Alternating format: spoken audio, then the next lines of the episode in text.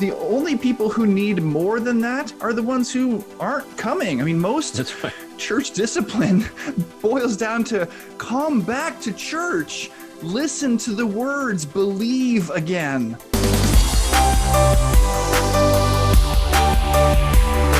Welcome to the Stand Firm podcast. I'm Nick Lannan of Grace Anglican Church in Louisville, Kentucky, here today, as always, with Matt Kennedy of the Anglican Church of the Good Shepherd in Binghamton, New York, and JD Koch of Christ Anglican Church in Mount Pleasant, South Carolina. How are you guys doing?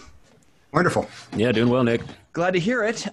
Unfortunately, it sounds like some of our colleagues aren't. Did you guys see this article on churchanswers.com?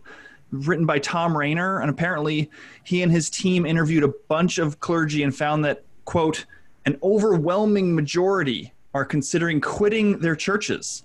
Some, he says, are just weeks away from making an announcement. So should we take a minute here to reassure our congregations?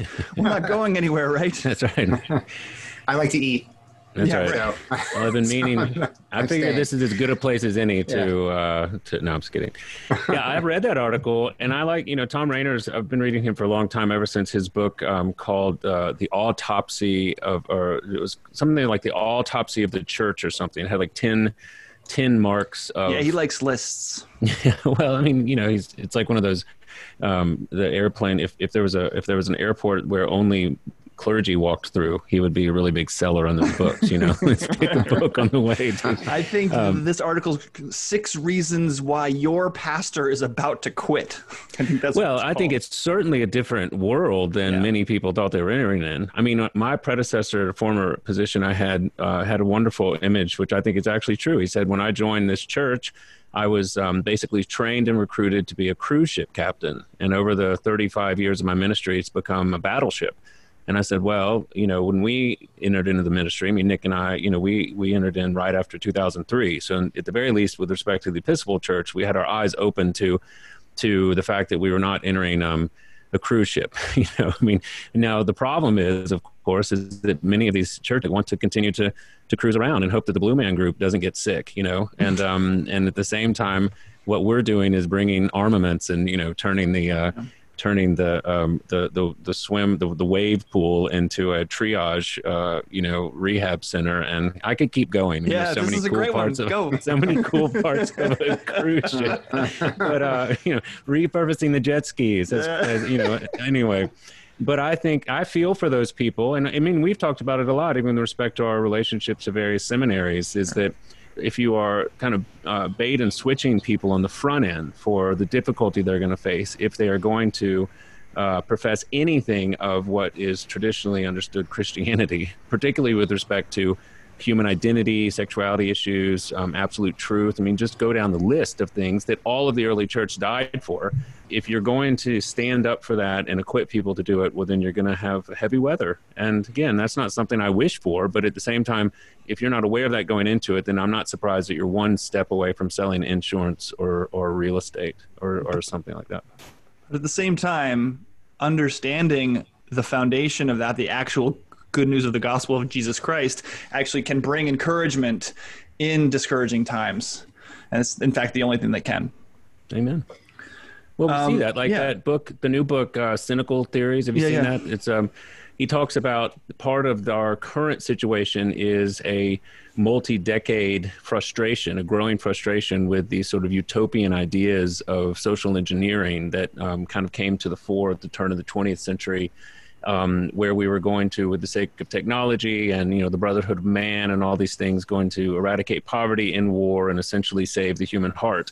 And well, 120 years later, that looks further away perhaps than it did in 1890. And people are starting to get upset, you know, and angry, and rightly so, if that's what your hope is, that where your hope lies. And so I think for the church, you know, I have this picture of us being maybe even repurposed cruise ships, but who are have been sent to the wreckage of Pearl Harbor, you know, like going around the I mean, I could take this metaphor is huge.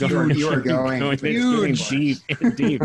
This is actually just the intro to the podcast, not the whole podcast. It's like those old church fathers. And then the scales on the 183 fish, each one represented 14 angels, and each of the 14 angels played baseball. Sorry. I mean, I thought I graduated from seminary in 2002, and my first year of ministry began as my ordination was in December 22nd, 2002, and then Gene Robinson was confirmed as Bishop of New Hampshire in that summer of 2003. So I only had like 6 months or 7 months of non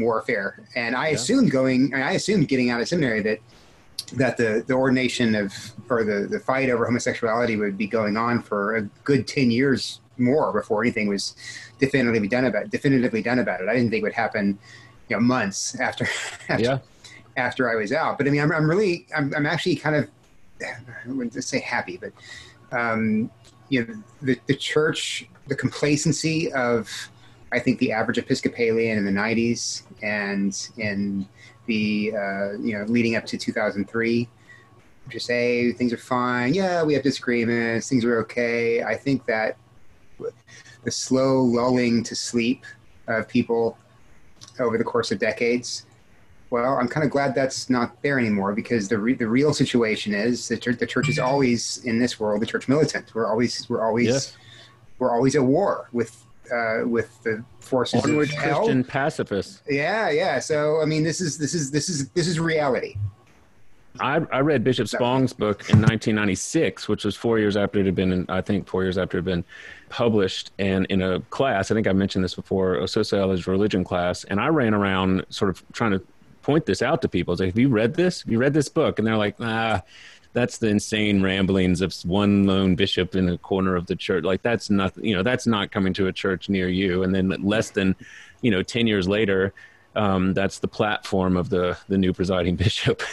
Say, well, things move quite quickly now with the interwebs. But there we go.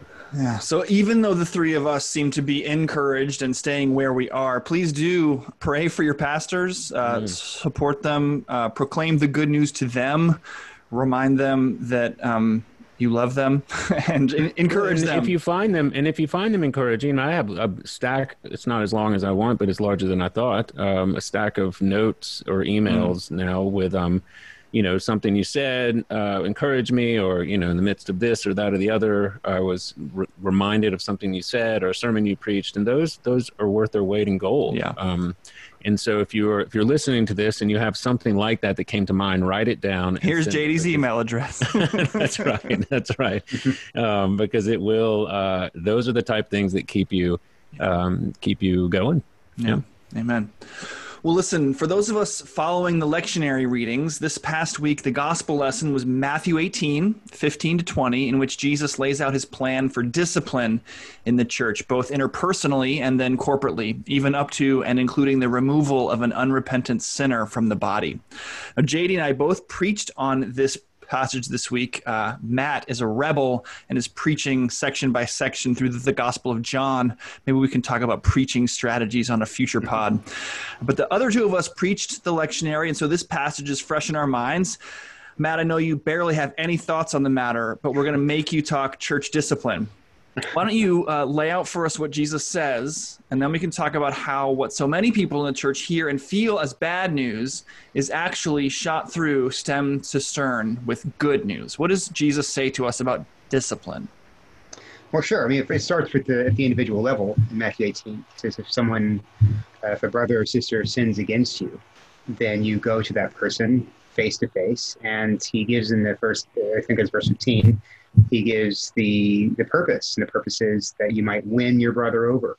The whole idea there is that instead of, as is our want, going to Joe and Jim and John or Jane or whoever. Yeah, some people have been saying. I've heard instead of doing that. A lot of people are mad at you, Matt. Right, exactly. Right. Instead of doing that, we actually go, and it's crazy. It's insane, but it actually works. Going directly to the person and saying, look, I understood that you, this is what I understood from what you did or what you said. Am I taking offense incorrectly? Did I misunderstand what your intentions were? And then, when this is actually done, and it's done fairly consistently in my church. When this is actually done, 99.9% of conflicts that could erupt in a church are just dealt with immediately. Yep. Because usually it's a case of misunderstanding, or maybe there has been a real sin committed and there's repentance and forgiveness. face-to-face meetings solve so much. I just, you know, people are afraid of them. I can't tell you how many conversations I've had with people who tell me, well, I just don't like, I'm not a confrontational person. That's not the way God wired me. Because we fear we won't be forgiven. That's that, or yeah, I mean, I think it's probably a lot of it.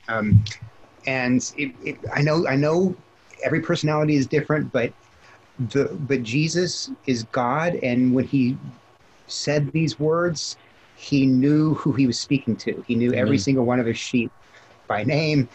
He knew your personality. He knows you don't like conflict, and yet he still said, go to your brother or sister directly first.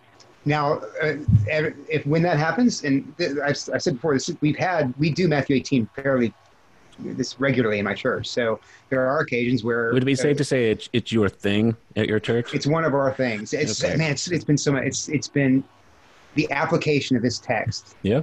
And our congregation has bred peace. Well, let's stick to that first verse here for a second before we move on to involving the church. I think it's important to point out that he specifically, he's talking to people in the church, right? Christian brothers and sisters who can approach each other with the prior knowledge of their own forgiveness. And that's what makes any of this possible. Right. Now, I what I love about the text, and sometimes it's forgotten, and I'm not sure I even like the way our lectionary, you know, jumps into it, because the pretext, the text before this is, the pericope before this is Jesus going after the lost one sheep, the one out of the 99, the 99 and the 101 lost sheep. He goes after that sheep and brings it back. And then right after that, what are you doing when you're going to meet with your brother or your sister? You're trying to win him back, win him over. Immediately following this section, we have how many times, if your brother sins against you, how many times do you forgive him? You know, 70 times 7. We have, actually, it's an amazing... This is the answer to that question. That's right. I always laughed about it. I laughed about it in sermon. You know, when someone is finally exiled from the church, they're treated like a tax collector or a... or Gentile. It's not insignificant that this comes in Matthew's gospel, tax collector. Right. So it's like he at the very least was not considering that a death sentence. Right. But I think that's a really important point, Nick, is that there is a sort of, it's incumbent upon understanding things like this to preach, as we say all the time, law and gospel, and to the end that there is no misunderstanding about what exactly the basis of our fellowship is, because it's the basis of our fellowship is not righteousness before the law, but condemnation and judgment, or judgment, I should say, and judgment under the law with non-condemnation, but on Christ, and then mercy and forgiveness through the gospel. And therefore, you know, whatever offense we have, at the very least, we can understand how it could have been given, either, willfully or accidentally, and whatever the case may be. But it's in that context of an actual forgiven sinner going to another forgiven sinner who has perhaps, or maybe definitely, sinned against them. And that is an entirely different world than is even conceivable outside of the gospel. I mean, that's what I was preaching about on Sunday, was that, you know, I mean, you look around. I mean, I think you were saying when we were talking about it, has there been a less forgiving year than 2020, and I made a joke. You said wait till next year. Yeah. I was like, well, there's next year. You know, it's like, I mean, I don't know. You know, people are terrified of all the things they've done and left undone, and in some cases they should be, you know, particularly if it's all on the internet or it's on YouTube or it's whatever the case is. And, you know, as someone who has confessed for you know, decades now the things done and left undone on a weekly basis, I'm grateful for the reality of having experienced something of the mercies of God, which then allows me to be hurt by others, maybe less frequently than I otherwise would have, but certainly even in the midst of that with a measure of compassion for how easy it is to sin against a brother. I mean, it's relatively easy to think that you are righteous in your own eyes, and then you know, hurt someone else, or forget the speck, you know, forget the log in your own and look at the speck in the other. I mean, these are all like incredibly easy ways to befall the sin of committing against your sin of your brothers. And yet in the church, that's part of the wonderful gift that we have, is to be refined by each other in love in the midst of those relationships. You can kind of, you know, this first verse 15, you can kind of hear Peter's mind turning as Jesus is talking. You know, okay, wait, so what happens if I go to my brother and I say, okay, you sinned against me, and then he admits it, you know, he repents. Okay, I have to forgive him. I know Jesus is a big forgiveness guy, so I have to forgive him. But then what if he does it again? Yeah. Right? Okay, so I know. I got to figure out a way to ask Jesus this question, and without getting slammed. So I'm gonna try to think through how Jesus would probably want me to forgive at least 7 times. So I'm gonna go ask him. I'm gonna ask him how many times I should do this, and then of course the 7 times 7, the 7 times 70, or whatever. He's asking for a clarification of the law. He wants to know what obedience means. How can I barely get over the bar? When can I slam my brother to the ground? That's right. And so, of course, Jesus does what he always did when people came to wanting a clarification of the law. He showed them just how high the bar was. 70 times 7, forever and ever. And then he lays out this humanly terrifying process, but this is another thing that I think provides a good starting place. And I realize we've been talking for 15 minutes already, so it's not really the starting place, but it's an important thing to remember during this whole conversation about discipline is that God is good. And that if we worshiped a God who wasn't good, then discipline wouldn't matter because we could do whatever we want. But under an almighty God, we do whatever we want and we die. Instead, we worship a good God, and so that's, in the short term for us sinners, a good God feels like bad news, but in the long term, a good God is a God who can and will actually save us. Amen. And he gave – sorry, Matt. Go ahead. I'm sorry. At the end of the day, the only sin that will ever get you thrown out of the church is the refusal to accept God's mercy. That's right. Is a refusal to repent and receive what he promises to those who do. It doesn't matter what you've done, how desperate your sin is, how horrible you've been. You repent and you are back in full communion, everything. I love that. You're exactly right. That's the final end of this. It sounds frightening, but it's, I listened to a commentator this week who said that, when you treat someone like a Gentile or a tax collector, well, how did Jesus treat them? He preached to them, repent, the kingdom of God is at hand, and lo and behold, some Gentiles and tax collectors, even before his death, were part of his disciples. And so certainly after his death and resurrection, the preaching to someone who is refusing the forgiveness of sins is just a double down on the law and gospel. This is what has happened. You who crucified this man, he's coming again. Repent and how then can we be saved? Repent and believe and receive forgiveness of his name by the power of the Holy Spirit. This is what we preach. And I think, Nick, to your point about a good God and not being afraid of him. I was having sort of just considering what if this part of the scripture hadn't been given to us, as the church, because, as Cranmer writes in our collect, the Holy Scriptures have been written for our learning, how would we naturally as sinners adjudicate our interpersonal differences if we didn't have such clear admonition to do something that was so contrary to what our sin nature is that we're wanted to do, because there's a good enough chance as anything is if you go to someone and say, you've sinned against me, they'll be like, actually, it's funny you mentioned, I've been meaning to set up an appointment with you too, because I'm pretty sure you're the one who's in trouble here. And, you did it first.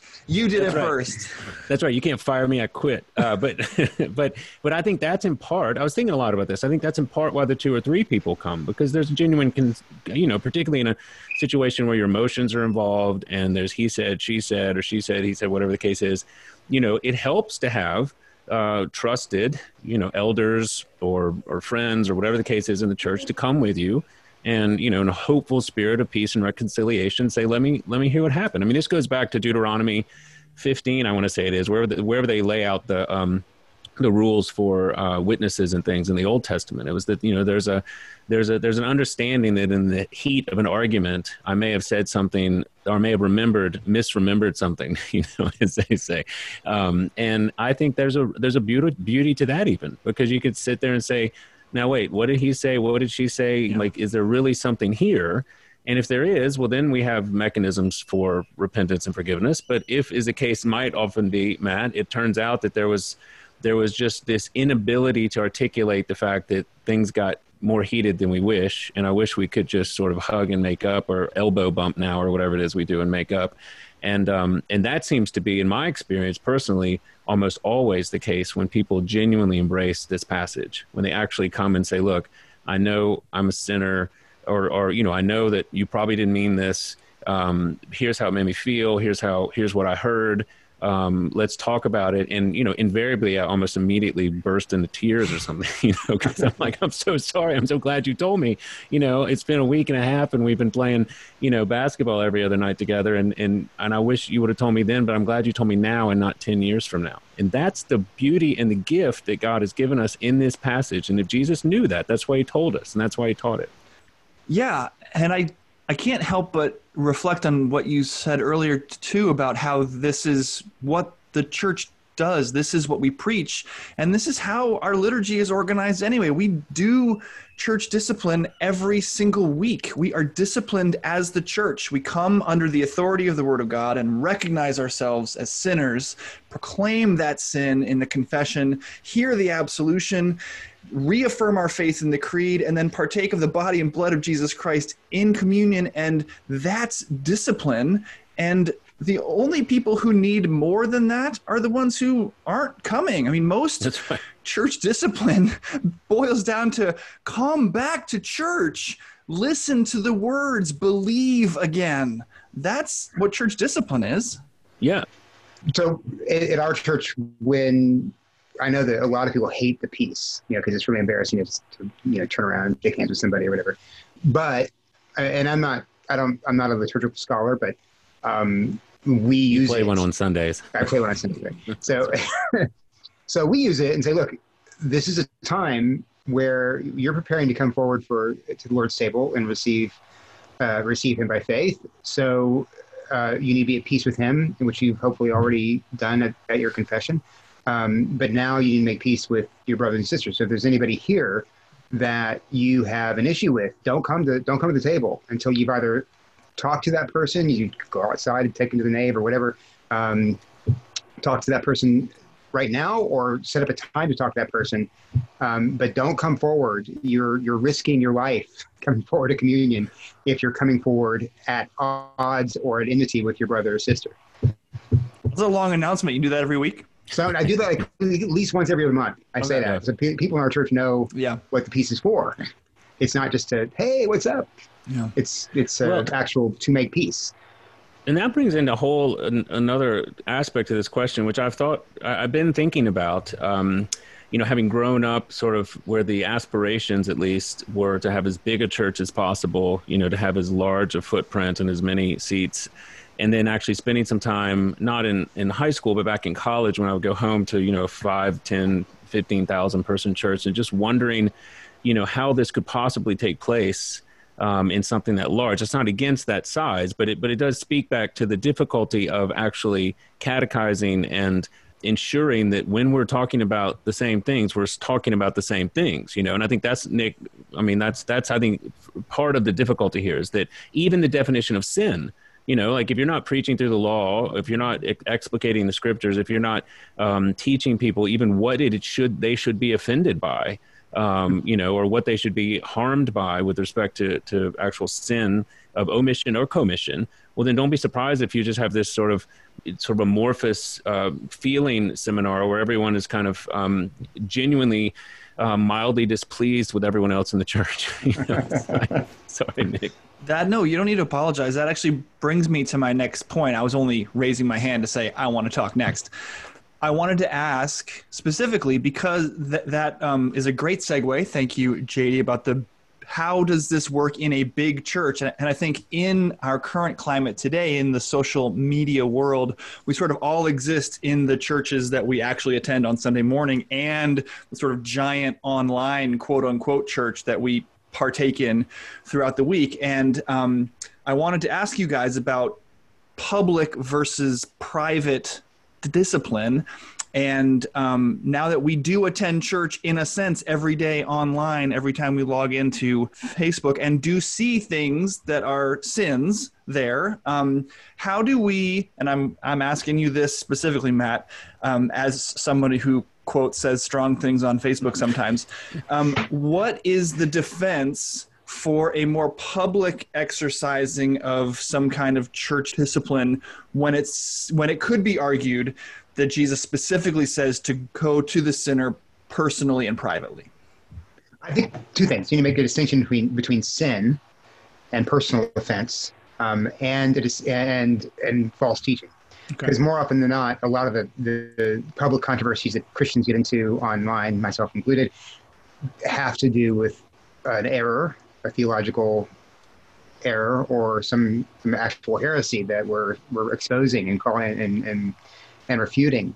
So I think that D. A. Carson wrote an article in Themelios, which is the Gospel Coalition's journal, on abusing Matthew 18, where he was calling attention to people who, you Jen Hammaker or Rob Bell would say something outrageous online, and people would say, that's heresy, and then say, did you go to Rob Bell personally before you wrote that? Well, you're not required to do that. When someone in the position of a teacher, right, who presumes to declare dogma or doctrine online does so falsely in a public sphere, he has to be corrected falsely. That's a public transgression of the second commandment. I mean, that's not a personal sin against a brother. That's taking the Lord's name in vain. I mean, and that's Titus 1:9 tells us that we are obligated as pastors to refute and rebuke those who do such things publicly if necessary. Yeah, that's been a real tough one for a lot of people I know that are in Christian leadership. They don't mind preaching the gospel, which I'm grateful for.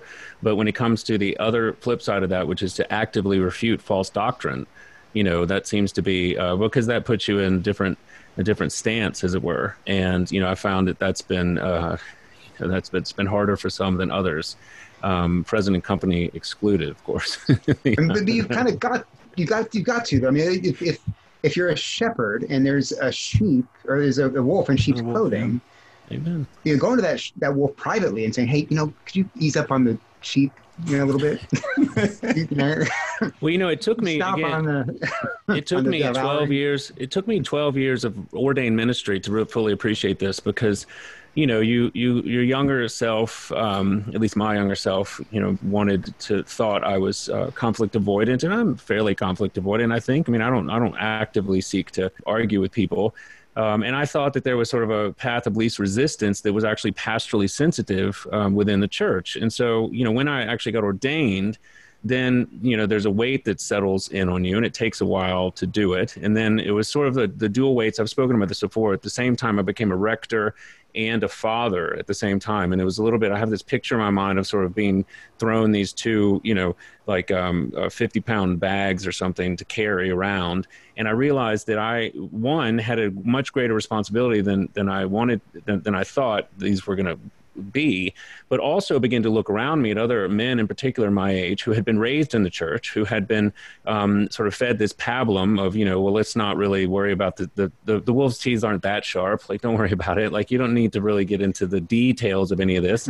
And it was heartbreaking for me. It was heartbreaking. Some of the questions I would get from people who had spent their lives in the church were less formed than questions I would get from people who had never heard the name of Jesus until like a day before. I mean, it was unbelievable to me. And it was not a contemptuous situation for me. Like, I feel like I've been backed into a more contentious stance simply out of an appreciation for just how sharp the wolf's teeth are. Like, just how difficult a world without a shepherd and without fences and without a caring pastor would actually be, particularly. And it's particularly tragic, I think, for sort of nominal, we've talked about this last week, nominal Christian people who kind of half the story, have half the story of like, God is love. I think it's somewhere in the Bible. It's like in Enoch, I think, maybe, or somewhere maybe in Melchizedek chapter 19. And I don't really know, but I know that, I know that's true, and I know I'm not supposed to be judgmental, and I think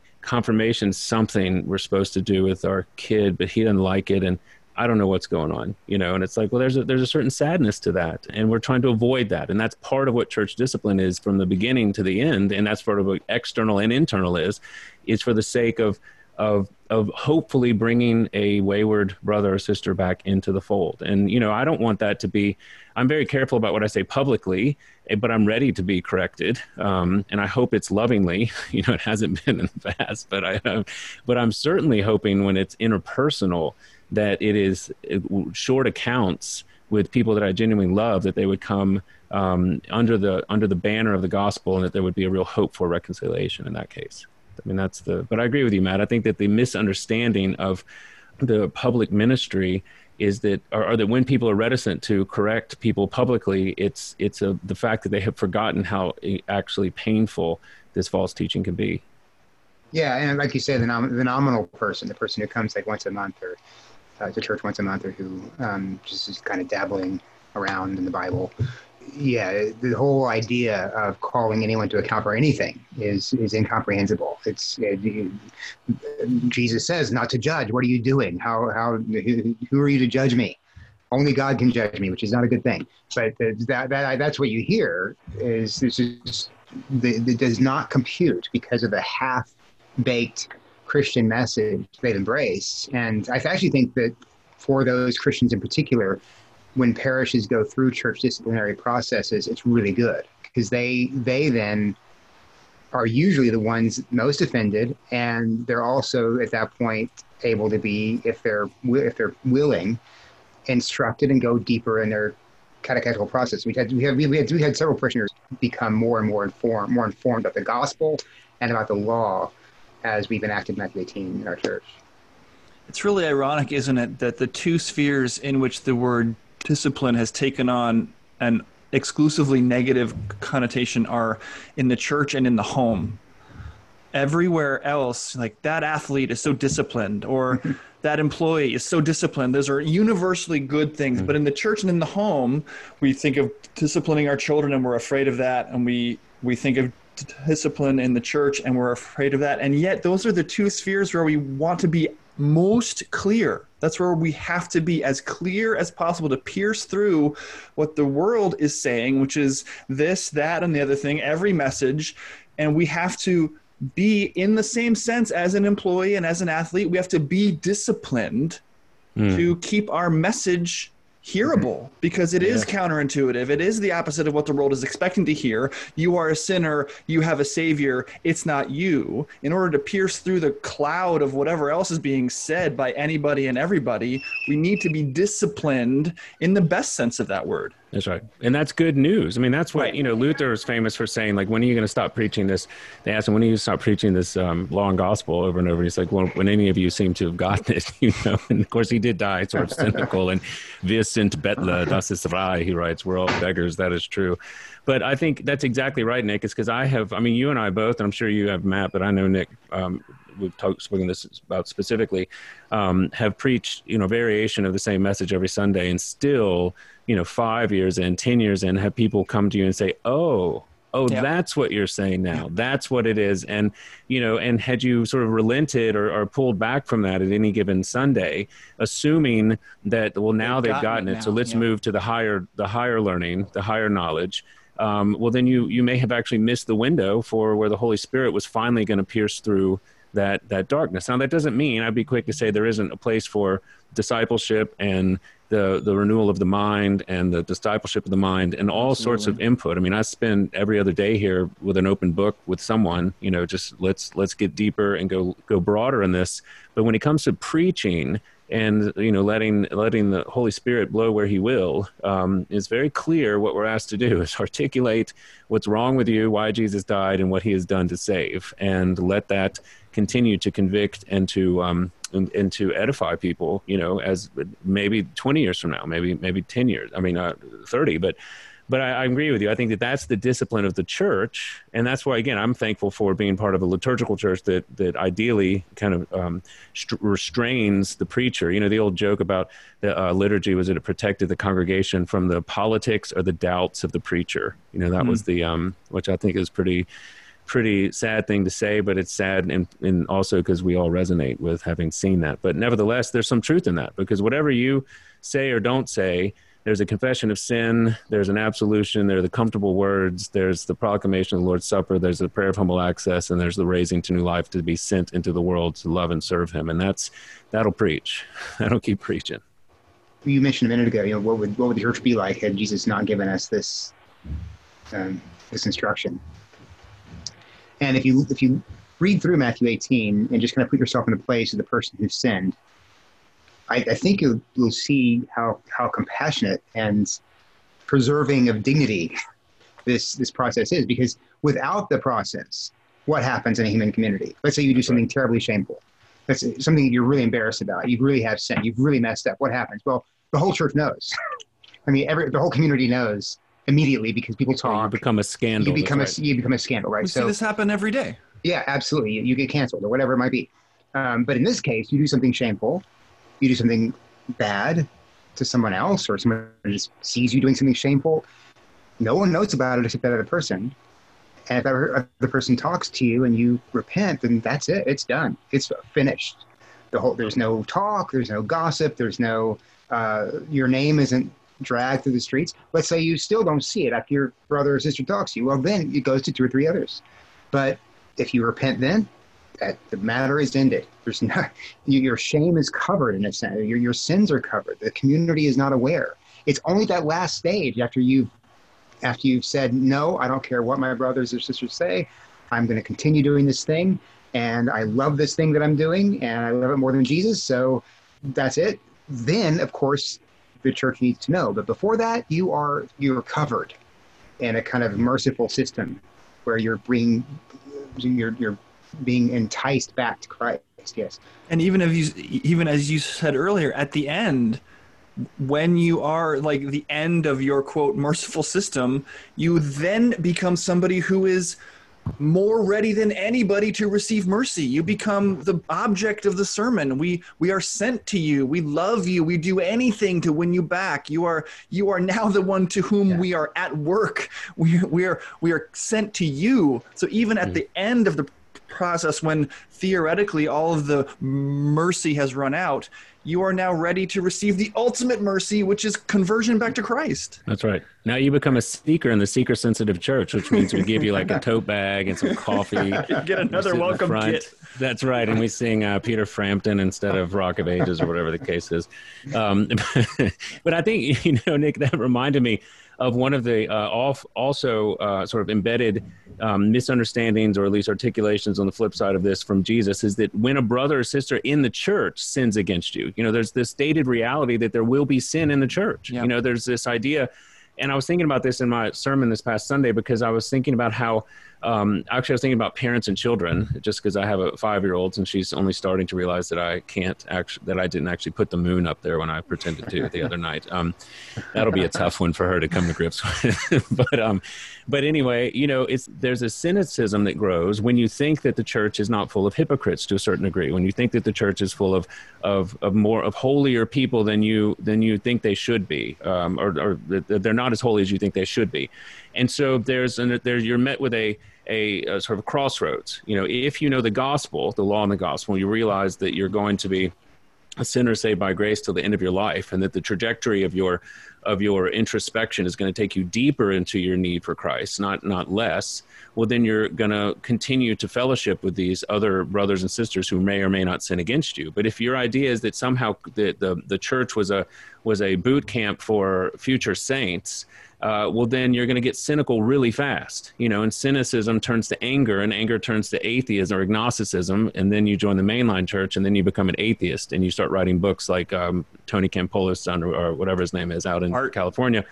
Yeah, or Frankie Schaefer. I mean, you name the people for whom this wasn't a reality, who've turned against their Christian parents. And you say, well, who told you you were naked? Who told you that these people weren't flawed, broken sinners who, but for the grace of God, wouldn't know anything of his mercies? You knew very well their flaws, but you obviously didn't know as well their redeeming Savior. And this is where, I make a joke all the time about the main reason to catechize your children is so that they'll forgive you when they get old enough to start judging you. And I'm talking as a 5-year-old.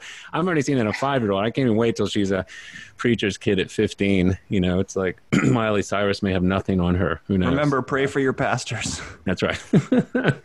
That's right. But I think the final say of this, Nick, for you and for me, and Matt, you sort of have led the way in this, even in my thinking, as I've watched you interact over the past couple of years, is that, this was a terrifying passage that I didn't ever ignore, but I certainly wouldn't have put this in the quiver of gracious, wonderful, sort of exciting places to return in the scriptures. I kind of said, well, you've got to kind of grit your teeth, and this is what you have to do. And, it's not, nobody likes it, but, God said it, so that settles it. And I think now having lived in the life of a church, of a community where by and large people have in fact embraced the message of the gospel and experienced something of this first level sort of interaction between confession and absolution, as it were, horizontally. It's a beautiful thing. It's a really beautiful thing. And I think your church, Matt, the way you describe it, is a real inspiration and a model for how this could deepen community and trust among people as they see how, you know, turns out God wasn't lying and wrote this for our benefit. And when it's when it's put into practice, that it actually serves to deepen and strengthen our faith. It does work too. And we shouldn't just do it because it works. We should do it because Christ says to do it, but it does actually work in bringing about repentance. I'll just tell you one quick story. One of the more recent episodes involved a man who believed that he was a prophet in my church, and he believed that he was entitled to positions much higher than he was given. And I wouldn't have positions of leadership because, you know, I don't think he was a prophet. And he was. But he'd been at the church for a very long time. In fact, he became a Christian at the church, but 15 years part of that. In any case, he got very angry. He went around to different older people and started doing work for free at their house and started saying, well, Matt's just a bad guy and not letting me advance to where God's calling me to be. And it was a big mess. And the guy's a big guy, too. Very strong, very loud, and very angry. Is it in distinction to you? I don't know if that just... Oh, well, I guess in distinction to me, everyone's a big guy, right? So, 5'1" or something. But the guy, so he was increasingly angry and increasingly slanderous, and he was gathering factions. So finally, we started the Matthew 18 process with him. And we got to the second stage, and that was it. He pulled out and said, that's it, I'm going to start my own ministry, my own church. And he started a Bible study halfway across town. And then pretty soon we got some letters from him threatening to come to the church and break things up. I'm going to bring the sledgehammer of God to your parish, he said. That's a quote from one of his letters. And so we hired a part-time police officer to watch the doors because we didn't really know what this guy was going to do. He was kind of out of his mind at this point. But in any case, about a year after that, the threat kind of subsided, and it was our Easter vigil, and the guy, I look out in the congregation, there he is, sitting there with his wife, and I'm, oh man, is there a sledgehammer with him? Does he have an axe? What's going to happen? But he comes up to me at the peace, and you got to know this guy. He's very effusive. So he gets down on his knees and he says, I just want to apologize to you for all of my sins. And he said, I was wrong. Amazing. The whole time. I was wrong. I'm sorry.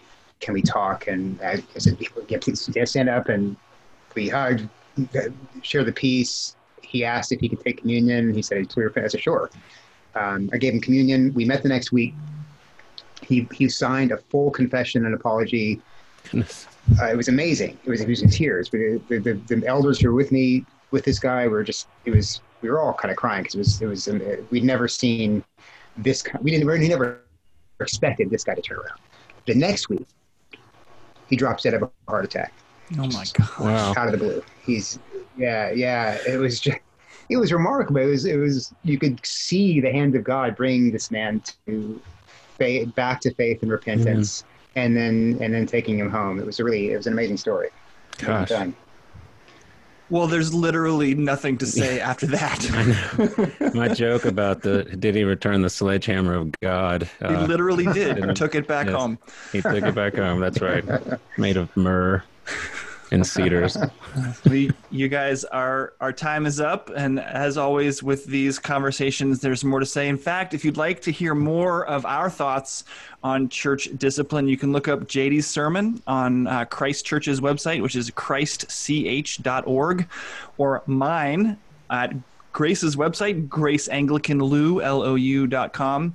I don't think mine's actually up there, Nick. The video's up there, fine. If you want to go to jdcoke.com, he just wants me to plug that, jdcoke.com. I actually have a website too, nicklandon.com. Aren't we so cool? The tens of people that flock to my shut the internet down every time I publish something.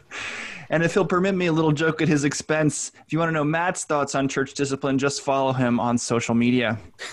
Anyway, thank you for joining our conversation. If you want to keep it going, please be in touch with us. Rate and review the podcast on iTunes. Send us an email at mailbag@standfirminfaith.com. Thanks as always to Matt Kennedy and JD Koch. I'm Nick Lannan, and we'll be back next week. Until then, by the grace of God and Jesus Christ, we'll be standing firm.